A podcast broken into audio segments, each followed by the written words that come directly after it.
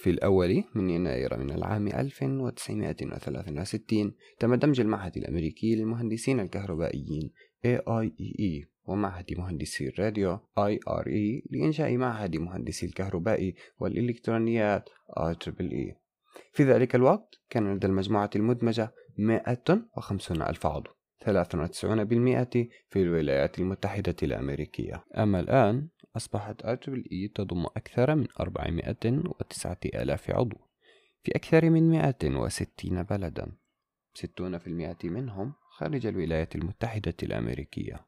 تضم IEEE حاليا عشر مناطق أول ستة منها في الولايات المتحدة الأمريكية. أما السابعة هي كندا الثامنة هي أفريقيا أوروبا والشرق الأوسط. التاسعة هي أمريكا اللاتينية والعاشرة هي آسيا والمحيط الهادئ. من المنطقة الثامنة من فلسطين المحتلة تحديدا من الفرع الطلابي لجامعة النجاح الوطنية. باسمي أنا عثمان عثمان وباسم مجتمع الثقب الأسود وباسم الفرع الطلابي لجامعة النجاح الوطنية. مرحبا بكم.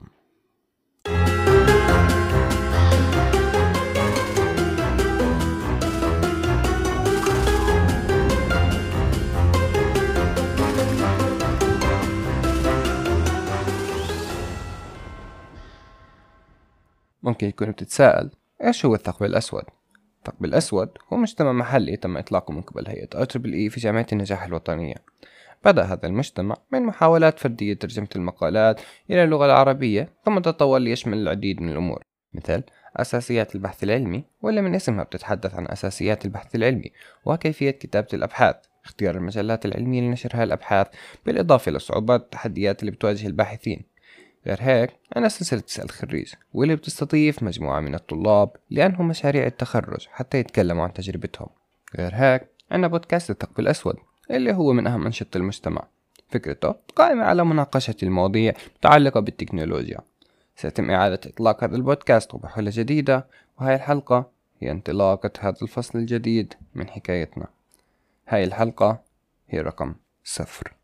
في هذا البودكاست راح نقوم بطرح العديد من المواضيع المثيرة للاهتمام منها cross platform مقابل ال native applications version control أو التحكم بالإصدار. وبعض المواضيع المتعلقة بالذكاء الاصطناعي وتعلم الآلة. هاي المواضيع اللي اخترناها هي نتاج اقتراح ناس في سوق العمل واقتراح العديد من الطلاب كمان. حاولنا نختار أكثر المواضيع المتكررة بين هاي الناس. انتو كمان آرائكم بتهمنا. رح يتم إضافة روابط لاقتراحاتكم للمواضيع في الديسكريبشن في كل حلقة. أكيد ما تنسوا تشاركونا آراءكم تعرفوا مين كمان مهتم بآرائكم؟ شركة فوتهل للحلول التكنولوجية. هي شركة عالمية لتطوير البرمجيات. في إلها مكاتب بفلسطين وأمريكا واللي بيقدموا مجموعة من خدمات التطوير المتقدمة والاستشارية في مجال البرمجيات طبعا بأعلى المعايير. غير هيك بقدموا مجموعة من فرص التدريب لطلاب الجامعات والطلاب الخريجين. ما تضيعوا فرصتكم. وأكيد طبعا حابين أن أشكرهم لأنهم هم كانوا رعاة هذا الموسم من البودكاست. حابين تسمعونا أكثر؟ لقاءنا حيكون أسبوع ورا أسبوع يوم الخميس الساعة 9 مساء بتوقيت القدس فلسطين. إن أعجبتكم الحلقة لا تنسوا متابعتنا على مواقع التواصل الاجتماعي والاشتراك في القناة. سلام.